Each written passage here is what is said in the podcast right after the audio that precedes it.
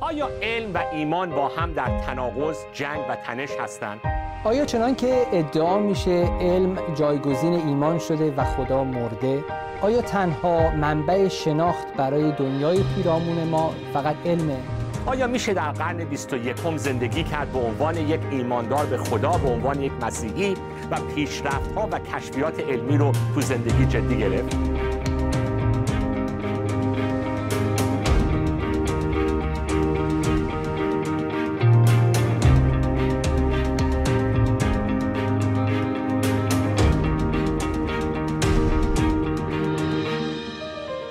سلام عرض می‌کنیم خدمت همه شما بینندگان محترمی که تا این لحظه تونستید این برنامه ها رو از مجموعه علم و ایمان دنبال بکنید. با یک برنامه دیگه در خدمت کشیش دکتر ساسان توسلی هستیم. دکتر مسعود جان خیلی ممنونم و منم خودم خیلی ذوق زده هستم که دارم با برادرم منصور این برنامه رو خدمت شما ایزان ارائه میدیم درباره علم و ایمان. مبحث بسیار پیچیده و وسیع هست و امیدواریم که با ما صبور باشید. امیدوارم از پرحرفی های بنده خسته نشده باشن دوستان. من خودم که منصور جان خیلی دارم ذوق زده میشم. هرچی بیشتر تو این برنامه ها جلو میریم با این صحبت ها واقعا خیلی نکته ها به نظرم داره باز میشه برای خود من یکی و امیدوارم برای بینندگانمونم مفید بوده باشه. خیلی ممنونم برای این همکاری عزیزم. ممنونم همینطور از شما.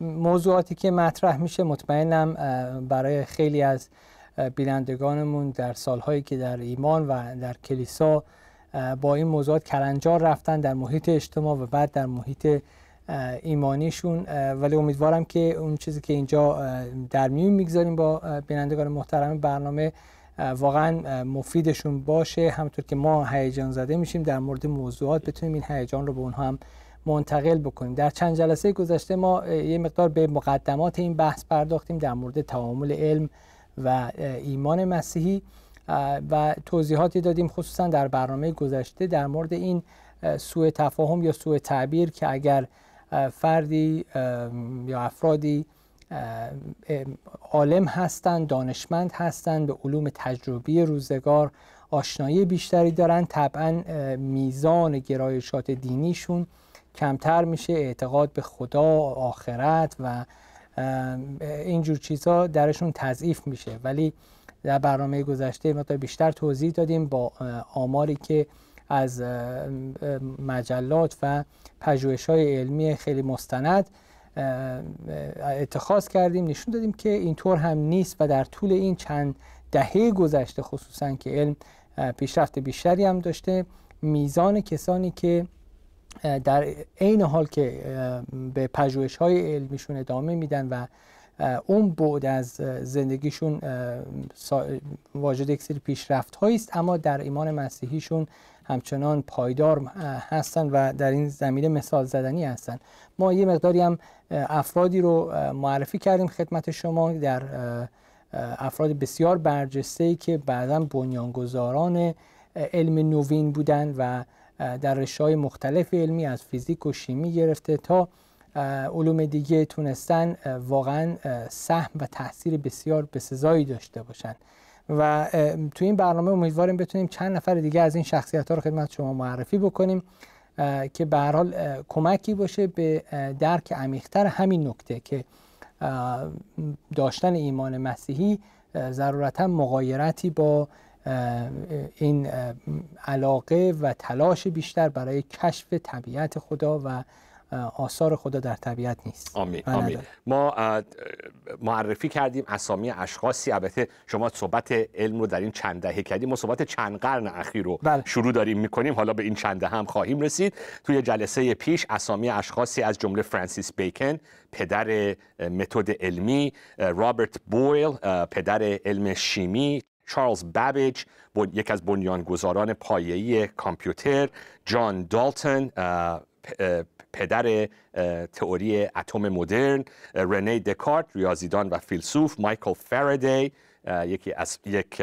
فیزیکدان بسیار برجسته در زمینه الکترومغناطیسم جیمز جول کسی که قانون اول ترمودینامیک رو کشف می‌کنه. پس این اسامی رو معرفی کردیم. حالا می‌خوایم به یه سری اسامی شخصیت های برجسته دیگه ادامه بدیم و وارد بعد دانشمندان قرن بیستم و دنیای معاصر خودمون هم به امید خدا بشیم دیگه.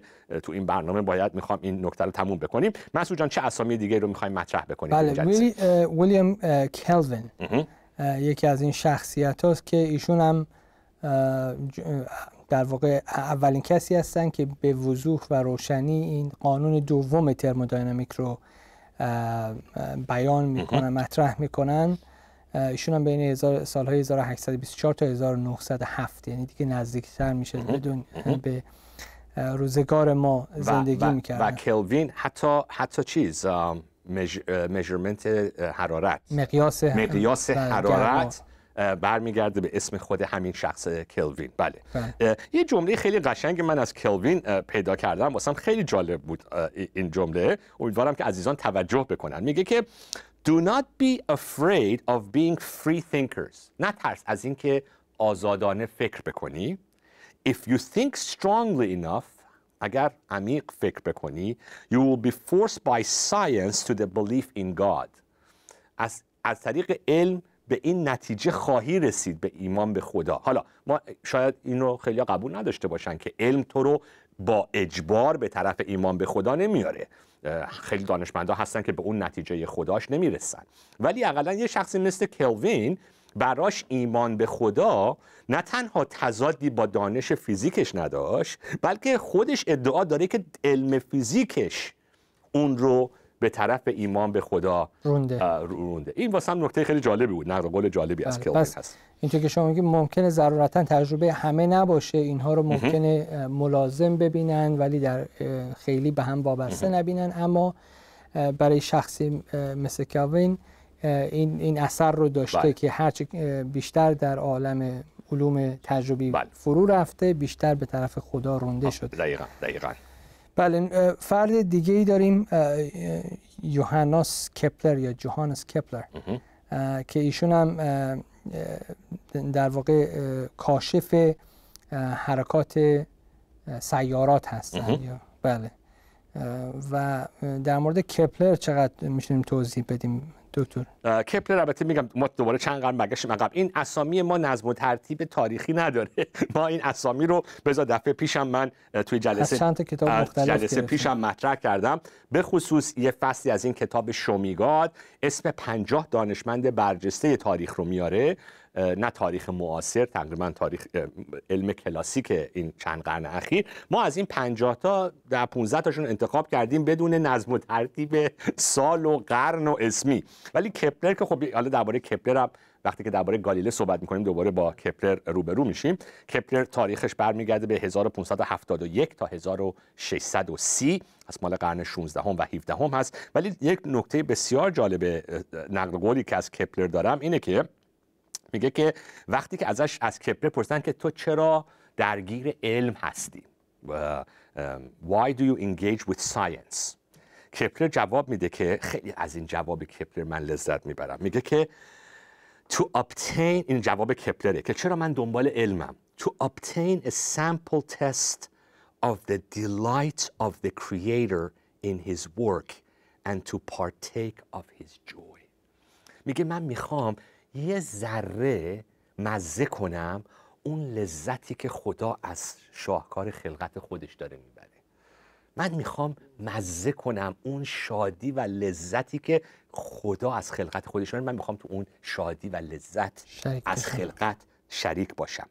و میگه که و بعد میگه میگه که من ایمانم فقط به فقط به عیسی مسیح هست و پناه من تنها تسلی من عیسی مسیح هست. پس می‌بینیم اینا مسیحی های تق و مثلا برای خدایی بوده دنیا رو ساخته دیگه دنیا رو ول کرده به حال خودش که به انگلیسی کلمه میگیم دیزم. که آره یه خدایی هست خلق کرده ولی دیگه با ما کاری نداره. نه. اینا رابطه های خیلی عمیق این دانشمندا با در ایمانشون با مسیح دارن. و دوباره یه نقل قولی از کپلر که توی جلسات پیشم گفتم میگه که تمام هدف تحقیق در دنیا این باید باشه که کشف کنیم نظم خلقت رو. این نظمی رو که خدا تو خلقت گذاشته و خدا این نظم رو با زبان ریاضیات در خلقت نوشته. اینم یک نقل قول مشهور دیگه از یوهانس کپلر هست. بفرمایید عزیزم. یه, یه کسی که تو گفتی توی اینترنت چیز ازش پیدا نکردی به نظرم. خیلی قابل توجهی پیدا. نکردم ولی در مورد ایشون و تاثیرگذاری ایشون در علوم تجربی به خصوص زیست شناسی موارد جالبی بود آقای کارلوس لینیس آره. ایشون پدر گونه شناسی هستند بله.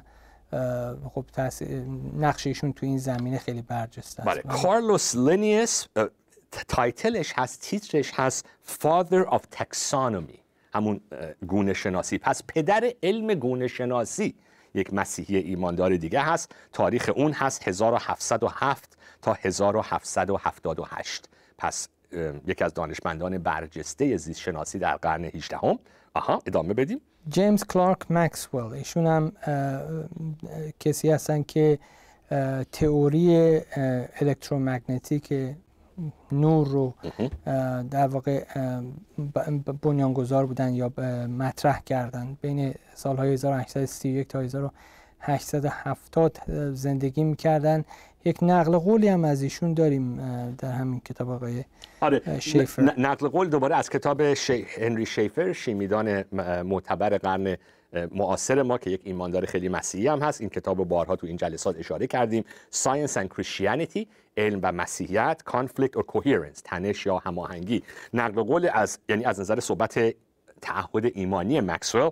مکسول میگه که من باور دارم که خدا همه کسانی که خودشون رو تسلیم می‌کنن به عدالت عیسی مسیح هدیه حیات جاودانی رو از مسیح دریافت می‌کنن. و خدا هدف خدا اینه که ما هم شکل پسر اون بشیم و هیچ محکومیتی در برای فرزندان خدا نیست. حالا منظور چه یعنی یه شخص دوباره ایماندار خیلی متعهد به عیسی مسیح که در مسیح عدالت و پاکی هست و از طریق ایمان به مسیح ما بخشیده میشیم ما فرزندان خدا میشیم. پس دوباره یک عالم دانشمند درجه یک یه شخصی به توی لول جان مکسول می‌بینیم که چقدر مسیحی متعهدی هستش. شخص بعدی که دوباره یکی از با نفوذترین دانشمندان قرن بیستم. اسمش رو تو مطرح کن لطفا. بله گریگور مندل. جالبه که در مورد ایشون هر وقت تو اینترنت رو بگردید عکسایی که از ایشون می‌بینید در اون شکل شمایل راهبی هست چون ایشون راهب بودن. بله راهب کاتولیک. کاتولیک بودن. ایشون بنیانگذار علم ژنتیک هستن. میگن اگرچه سالها بود بسیاری از کشاورزا متوجه این شده بودن که چطور توی با یه مقدار خلاقیت توی این چیزهایی که میکاشتن بتونن محصول بهتری رو کشف کنن. اما کسی دقت نظر ایشون رو تو اون کارهایی که کشاورزی که میگه باغبونی که می‌کرد توی اون سومه یا حالا دیر متوجه یک سری قوانینی شد که بعدا به پایگذاری علم ژنتیک انجامید و ایشون رو پدر علم ژنتیک برای همین پس پدر, پدر علم ژنتیک راهب کاتولیک که گفتیم ما حالا نقش نقش اصلا ساخت نقش کلیسا در تاریخ پیشرفت علم که چقدر صومعه ها راهب خونه ها جایی بودن که مشاهده های علمی و تجربی روش تاکید می‌شد و باعث شد که این علم رشد پیدا بکنه. تاریخ مندل هست 1822 تا 1884 1822 تا 1884 و یه شخص اتریشی هم بوده. و یکی از خود داروین اطلاع نداشت زمان داروین از, از این موضوع ژنتیک و میوتیشن. میوتیشن میگیم جهش. موتاسیون جهش بله. آره موتاسیون یا جهش ژنتیکی. الان حالا وارد صحبت تکامل داروین الان نمی‌خوایم بشیم ولی الان وقتی یکی میگه من پیرو تفکر تکامل داروین هستم. در واقع پیرو تفکر تکامل داروین مخلوط شده با صحبت های ژنتیک مندل هست. به انگلیسی میگیم Neo-Darwinianism پس این داروین نیو, دار... نیو داروینی نو داروینی چون خود داروین تمام تزش بر اساس natural selection بود انتخاب طبیعی. امروز دانشمندان می‌دونن که خود natural selection نمی‌تونه تنها مکانیزم باشه اصلا دلیل تغییر و تحول موجودات زنده موتاسیون یا جهش ژنتیکی هست. پس به همون اندازه ای که داروین در علم بیولوژی سهم داره در قرن بیستم مندل هم سهم داره. یعنی Neo-Darwinism مخلوط شده صحبت های داروین با صحبت های مندل هست. پس شخصیت بسیار برجسته و راهب کلیسای کاتولیک. بفرماییم خب یکی دیگه از کسانی که خیلی در مورد باورهای دینیش و در این حال به خاطر تاثیرگذاریش در علوم تجربی صاحب نام هست اساق نیوتون هست. اون که دیگه آخرشه. دیگه, بله، دیگه, دیگه نیوتون نیازی به معرفی نداره. ما ایشون با سیب می‌شناسیم. که ایشون در واقع اون قانون جاذبه رو کشف می‌کنن و مطرح می‌کنن. بین سالهای 1642 تا 1727 زندگی می‌کردن. و نقل قولی از ایشون داریم که میگه که زیباترین نظامی که در خورشید و سیارات و مجموعه کهکشان ها دیده میشن از مشورت خدا و حاکمیت هوشمندانه او منجر میشه یا یک وجود هوشمند. و به غیر از این غیر از این موارد دیگه در مورد باورهای ایشون به وفور توی اینترنت و توی بیوگرافی هایی که از ایشون نوشته شده من پیدا کردم. ولی خب ایشون در عصری زندگی می‌کرد که این خصوصا سال تولد ایشون سالی هستش که سال تولد فوت گالیله س OK. OK چه جالب. چه جالب. اوکی.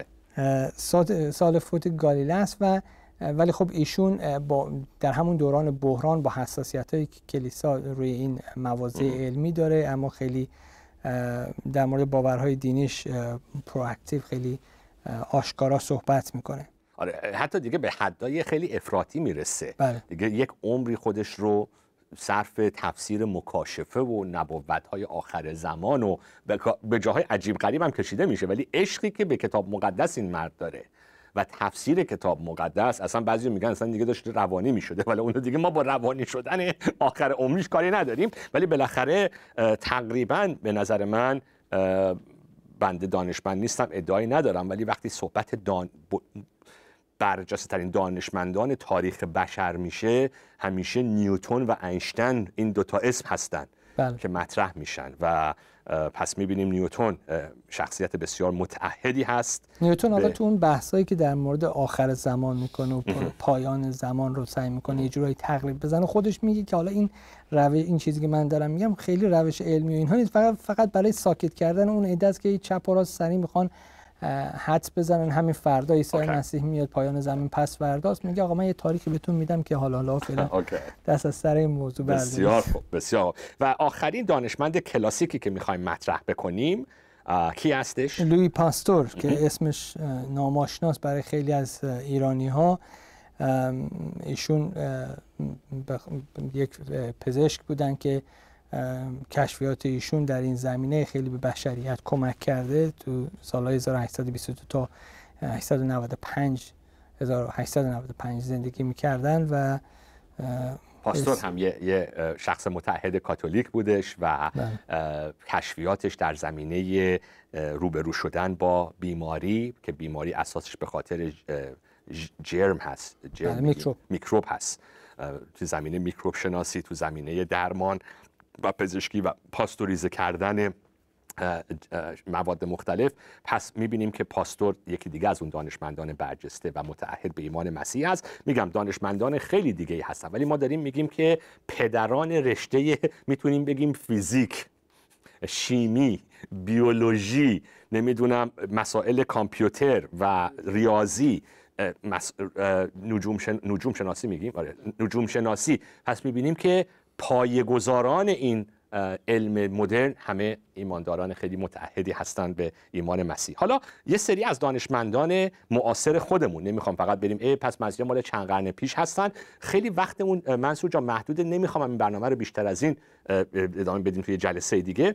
ولی اسم چند تا دانشمند مشهور و کسانی که نه فقط صاحب نظرن تو رشته علمی بلکه دائما مسیحی های متعهدی که دائما مشغول کتاب نوشتن و مطرح کردن رابطه علم و دین هستند یکی از مشهورترین دانشمندان معاصر ما شخصی است به نام جان پولکینگهورن کشیش کلیسای اسقفی در انگلیس هست و یکی از دانشمندان به نام. من پولکینگهورن کتابم زیاد می نویسه من فقط دو تا از کتاباشو اینجا آوردم فقط نشون بدم.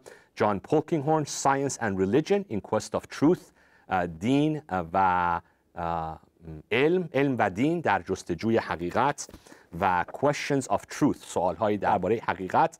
این هم یکی از کتاب های جان پولکینگ هورن هست و یکی از میگم الهیدان و الهیدان کلیسای اسقفی و یکی از physicist های به نام انگلیسی در و president Queens' College در دانشگاه کمبریج انگلیس. تو چیز دیگه از پولکینگ می‌خوای الان ما بگیم 5 تا کتاب در زمینه فیزیک دارن 26 تا کتاب در زمینه ارتباط علم و ایمان. بسیار خوب. پس یکی از برجسته ترین دانشمندان معاصر انگلیسی جان پولکینگ هورن هست و از نظر دانشمند بیولوژی یکی از دانشمند که از این کتابش هم استفاده خواهیم کرد. شخصی است به نام دنیس الکساندر دوباره یک دانشمند انگلیسی در مسائل بیولوژی زیست شناسی حالا یک کتابی هم داره که بهش اشاره خواهیم کرد در آینده. Creation or Evolution. خلقت یا تکامل do we have to choose آیا باید انتخاب کنیم یکیش رو؟ و از از شما گفتی انگار دنیس الکساندر رو خودت هم می‌شناسی تو انگلیسی بله من ایشون افتخار داشتم در یکی از جلسات بحثی که داشتن در مورد همین موضوع تکامل شرکت داشتم. این کتاب رو هم من تو اون جلسه از ایشون خریداری کردم و ایشون یکی از کسانی هستن که در هم مؤسسه فرادای فعال هستن و خیلی در آگاهی رسانی یا کمک به کلیساهای خصوصا بریتانیا در این زمینه ها فعال بودن. نوشته های ایشون. سعی کردیم چند تا از مقاله های خیلی مختصر و آمیانه خیلی راحت بشه توسط عموم مردم خونده بشه و فهم بشه رو ترجمه هم بکنیم. به فارسی خود من این کار کردم. توی کانون فرهنگ و اندیشه مسیحی ازش استفاده کردیم. ولی خب کتاب ایشون هم در این زمینه کتاب فکر می‌کنم خیلی مفیدی باشه برای کسانی که در این زمینه تکامل پرسش هایی دارن شاید توی اون بحث که برسیم در دنیس الکساندر می‌رسیم دوباره یکی دیگه از دانشمندان دانشمندان مسیحی متعهد و به نام دنیای معاصر که مسئول در زمان پرزیدنت کلینتون تو آمریکا مسئول نقش چیز نقشه ژنتیک انسان رو وقتی داشتن که کاملش رو در می آوردن فرانسیس کالینز دانشمند مشهور معاصر و مسیحی آمریکا فرانسیس کالینز مسئول اون پروژه نقشه برداری ژنتیک از انسان بود و الان زیر نظر پرزیدنت اوباما چندین ساله فرانسیس کالینز شده رئیس NIH National Institutes of Health. بزرگترین سازمان دولتی علمی و بهداشتی در آمریکا. و میرم خودش متخصص مسائل ژنتیک هست. کتاب های زیادی در زمینه علم و ایمان مسیحی نوشته. من یک کتاب دیگه رو در جلسات آینده معرفی می‌کنم ولی یک از کتاب های خیلی سادهش و عالیش The Language of Science and Faith زبان علم و ایمان هست و خودش بنیانگذار یک سازمانی. این سازمان رو هم معرفی می‌کنیم در آینده به نام بایولوگاس که در آمریکا و خیلی هم داره این سازمان فعالیت های خیلی وسیع داره انجام میده. پس فرانسیس کالینز ایشون در این حال توسط بندیکت 16 هم مثل که در سال 2009 به عنوان نماینده یا رئیس آکادمی علوم از طرف پاپ من خبر نداشتم بسیار بله. خوب بسیار خوب چارلز کولسون استادش یکی از شیمی شناسان برجسته ما دانشگاه کمبریج بوده بله. همه فوت کرد به خاطر سرطان وگرنه می‌گفتن اگر ادامه می‌داد عمرش حتما برنده جایزه نوبل می‌شد آرثر پیکاک یکی دیگه از دانشمندان به نام مسیح هست توی کتاب الیستر مگرث اسم Science and Religion and Introduction. الیستر مگرث خودش یکی از اون دانشمندان برجسته و الهیدانهای برجسته هست دانشگاه آکسفورد. کتاب های زیادی درباره علم و ایمان نوشته. تو این کتابش کتاب خیلی درسی جالبی هم هست. Science and Religion. یه فصلایی در آخر داره درباره دانشمندان مسیحی. منصور جان به خاطر وقتمون من می‌خواستم خیلی سریع تو این دو سه دقیقه اسامی چند نفر دیگر رو بگم. از همون کتاب هنری شیفر شیفر خودش اسامی چندین نفر رو میاره ولی میگه که دانشمندها زیاد هستن فقط اینا دو، تقریبا دوستای خودشن. تو رشته های شیمی. بخون مثلا اسامی اشخاصی مثل رابرت گریفیث پروفسور فیزیک هست در دانشگاه کارنگی ملون. اشاره می‌کنه به جان پولکینگ استاد ریاضی در دانشگاه کمبریج و بعد صحبت رو ادامه میده. و بعد حتی نقل قول های خیلی جالبی داره از دانشمندانی که میگن آقا ما به خاطر ببین نقل قولی میاره از شخصی به نام آلن ساندیج ستاره شناس در Carnegie Institute در کالیفرنیا و و برنده جایزه ستاره شناسیه که جایزه ای که برابر با جایزه نوبل. حالا نقل قول می‌کنه از آلن سندج میگه که از آلن سندج پرسیدن آیا یه نفر می‌تونه هم دانشمند باشه و هم یک مسیحی؟ سندج جواب میده دنیا خیلی پیچیده است که همه این ابعاد دنیا فقط شانسی و تصادفی به هم وصل شده باشه. من قانع شدم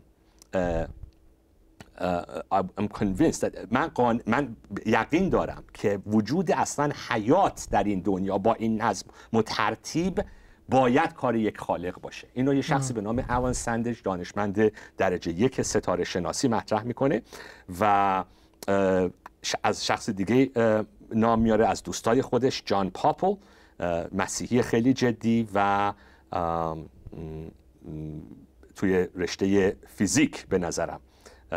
ویلیام فیلیپس برنده جایزه نوبل فیزیک در 48 سالگی و بعد در دوباره یکی دو تا صفحه بعدش میگه که من فقط اینا دانشمندان آمریکایی بودن. میگه حالا من فقط تو دوستام و تو کمبریج و آکسفورد اگر بخوام نام ببرم توی دانشگاه کمبریج molecular biologist همین دنیس الکساندر پس biologist مولکولی هست در دانشگاه کمبریج. سایمن کانوی موریس paleontologist فسیل شناس در دانشگاه کمبریج.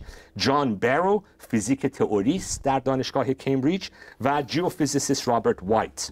و بعد اسامی اشخاص دیگه رو از جاهای دیگه میاره. حالا منظورم اینه که نمی‌خوایم هم اسم بندازیم اسم چهار تا دانشمند از دانشگاه آکسفورد و هاروارد و پرینستون. دوباره می‌خوام با این تموم بکنیم. وقتمون هم خیلی بیش از حد دیگه داره تموم میشه که یه نفر هم می‌تونه دانشمند درجه یک باشه و هم خیلی جدی ایمان داشته باشه به وجود خدا ایمان داشته باشه به عیسی مسیح ایمان داشته باشه به حقانیت کلام خدا. این دوتا با هم تناقض نداره بلکه می‌تونن مکمل همدیگه بشن. ببخشید که دیگه وقتمون تموم شد. منصور جان مرسی برای همکاری تو این برنامه. تا هفته آینده شما ایزان رو به دستای خدای بزرگ میسپارم. خدا نگهدار.